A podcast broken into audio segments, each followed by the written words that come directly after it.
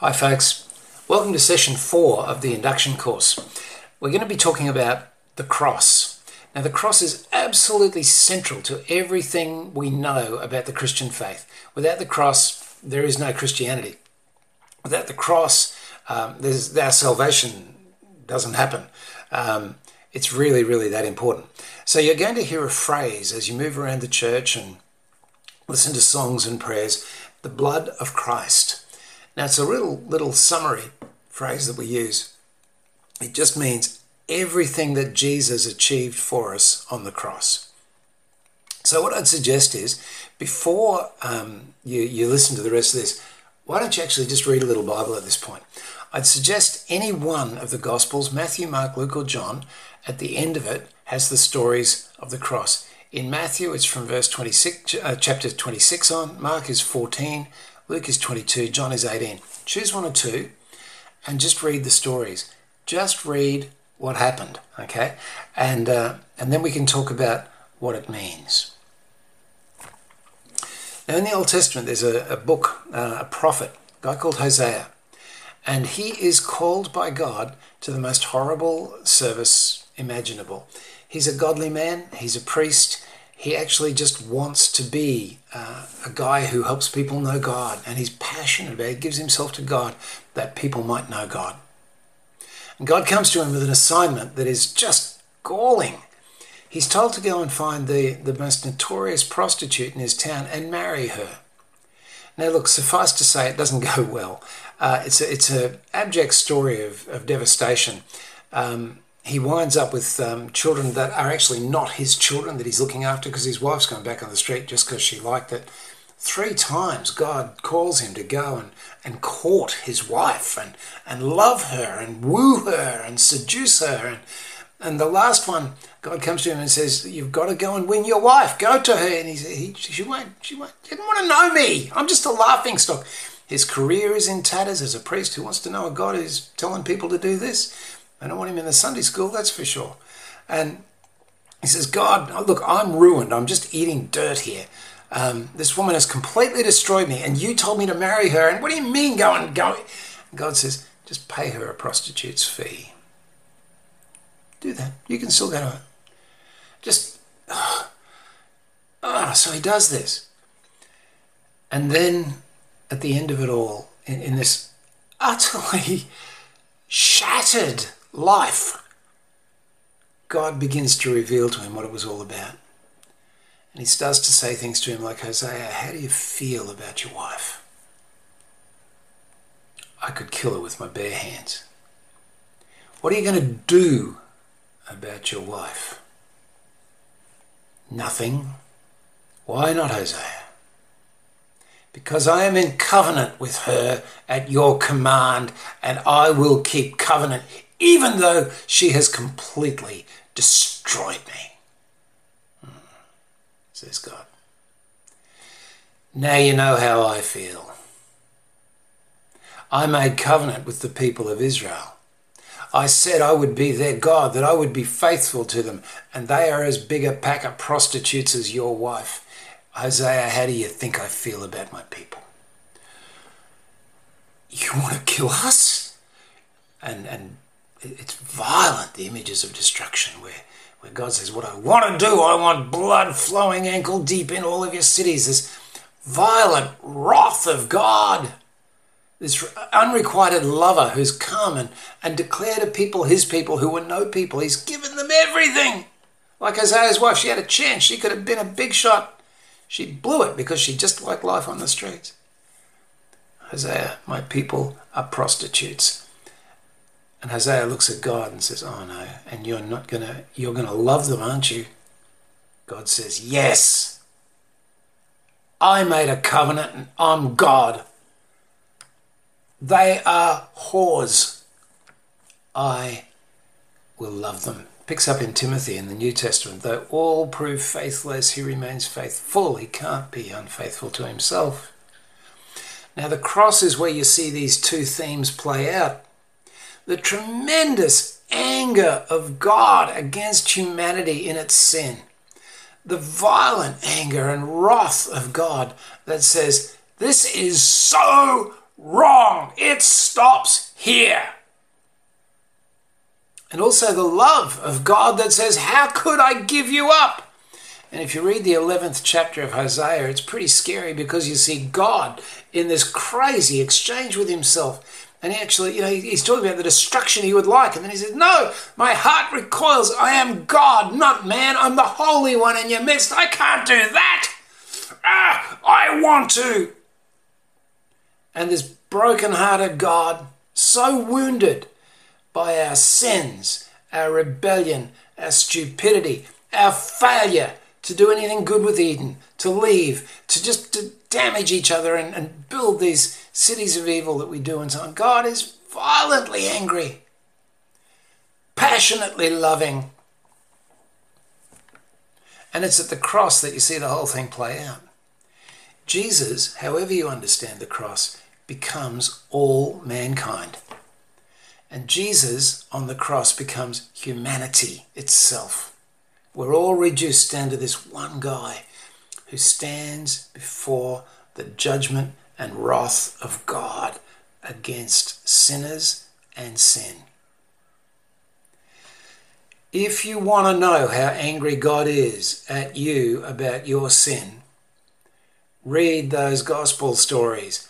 That is how God feels about us when we are left in our own sins and left to our own devices. Nothing but the assurance of hell. You know, there's only one man in the history of the world we know for sure went to hell without the chance of redemption. That was Jesus. He describes hell in horrible terms, and the reason he describes it in such horrible terms is he's testifying. He's saying, I have to go there. You don't. I do. And Jesus on the cross becomes you, me, all mankind, lost in our sins, with God the Father turning his back on us, pouring his wrath out, and condemning us to damnation. Handed over to the devil. That's what's going on at the cross.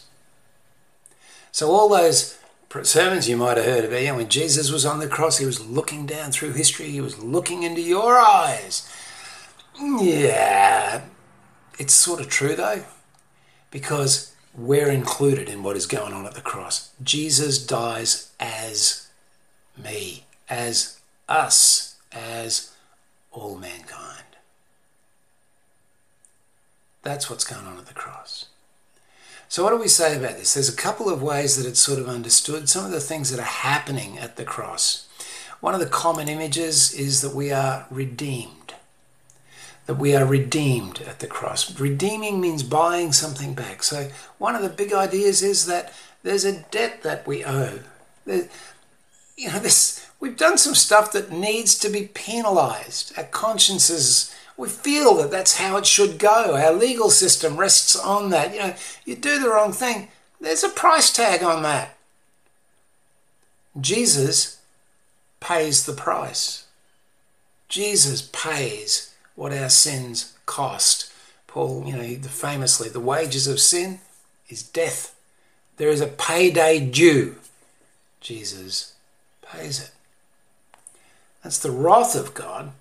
And the love of God is that Jesus pays it that I don't have to any longer. I am forgiven in Him. Isn't that amazing? We are redeemed. We're bought back. And I love the way some of the New Testament teaches it. We are not bought back to be free. We are bought back to be the bond slaves of Christ. Once we were the slaves of sin, now to be the slaves of righteousness. We're bought back for God to where the good life is. We're redeemed. That's what's happening at the cross. One of my favourite verses in the Bible, I love it. I use it all the time when I've got to confront demons. Christ was manifest in the flesh to destroy the works of the devil. At the cross, Jesus is looking for a way to get to hell. He got an appointment there. You're going to kick the place apart. It says he goes down to hell. He preaches the gospel in hell. He leads captivity captive. He takes many prisoners out of hell. Wow. Christ who goes to the epicenter of the kingdom of darkness and destroys it. Isn't that beautiful?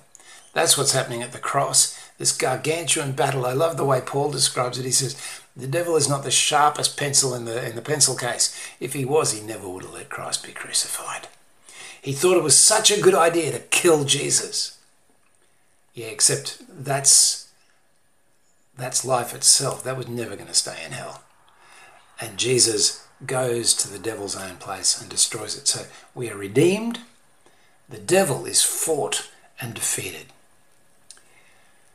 There's a moral example at the cross. There's just this example where Jesus says, Follow me, take up your cross, follow me. And look, when our lives get to suffering and pain, it's really easy to think, Oh God, do you know what's going on? Do you know what this is about? Yes, He does. Christ identifies with all of our betrayals, our fears, our regrets, our stupidities. Christ is there as a bloke in the worst possible place and refusing, refusing to sin in any way, standing his ground, holding firm to what is true and noble and good, beautiful, honest, just won't slip. And he says, Follow me. So when we face down our pain, the cross is not only a great reality of our salvation, it's a phenomenal example. If Jesus can put up with that, yeah, I got nothing. I'm going to stop whinging and keep following. I, have, I don't have to go to hell. I'm not even expecting it. I'm going to quit whinging and keep following. Um, there's a story um, about the Passover in Egypt where Christ, um, in Corinthians 5, Paul says, Christ our Passover is offered. The Passover, when the children of Israel were coming out of Egypt, um, the Pharaoh had the people of God just, just in slavery. It was dreadful. And God is basically fighting with Pharaoh and saying, hey, they're my people. Pharaoh's saying, I don't care, they're mine. And there's this huge argument going on. And finally, God reveals his harm in just terrifying power and says, let my people go, or there will be mayhem and death. And Pharaoh says, No, forget it. And so the children of Israel are told to paint blood on the doorposts of their houses.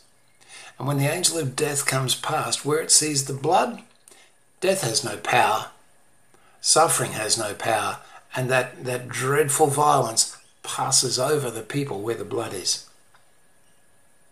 Christ is our Passover. Where the blood of Christ is effective, death passes over us. The wrath of God passes over us. Any identification that we are not the people of God passes over us. So, look, that's a little bit about some of the sort of stuff that's happening at the cross. It's absolutely phenomenal, and you will spend the rest of your life marveling at it. One of the nice things that uh, John's Gospel teaches, chapter 12, he says, Now is the hour for the Son of Man to be glorified. The cross is actually the glorification of Jesus. Philippians chapter 2, if you want to have a look, it goes through this cycle. It talks about Christ who was divine, emptied himself, took the form of humanity, and being a man, humbled himself even more to die our death, and to die a cursed death on a cross. But God exalted him and raised him up and gave him the name that's above every name, that at the name of Jesus every knee will bow and every tongue confess he's Lord to the glory of God the Father. And John says the cross is the glorification of Jesus. There's no road to glory in the Christian way that doesn't go through a cross. There's no greatness that doesn't come out of suffering. There's no life that doesn't come out of death. And it is the glorification of Christ. It's the royal road that we are to travel. It is where the devil is destroyed. It is where our sins are paid for.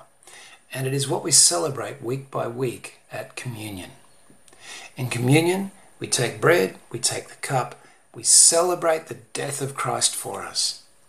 And every week for the rest of your life, as you come to that, you are going to find something new to worship Jesus for.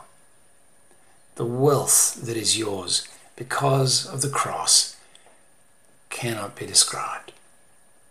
The power of the blood of Christ. Don't forget the cross can't be seen in isolation. John is right. The whole movement from death, resurrection, ascension, pouring out the Spirit, it's all one thing. But I commend you to the cross. You need to come to the cross. You need to meditate on the cross. You need to take up your cross. You need to understand the cross. God bless you as you meet with someone and talk about all this stuff. And I'm praying that the Holy Spirit will really open your eyes and your hearts to get this stuff. Bless you. Bye for now.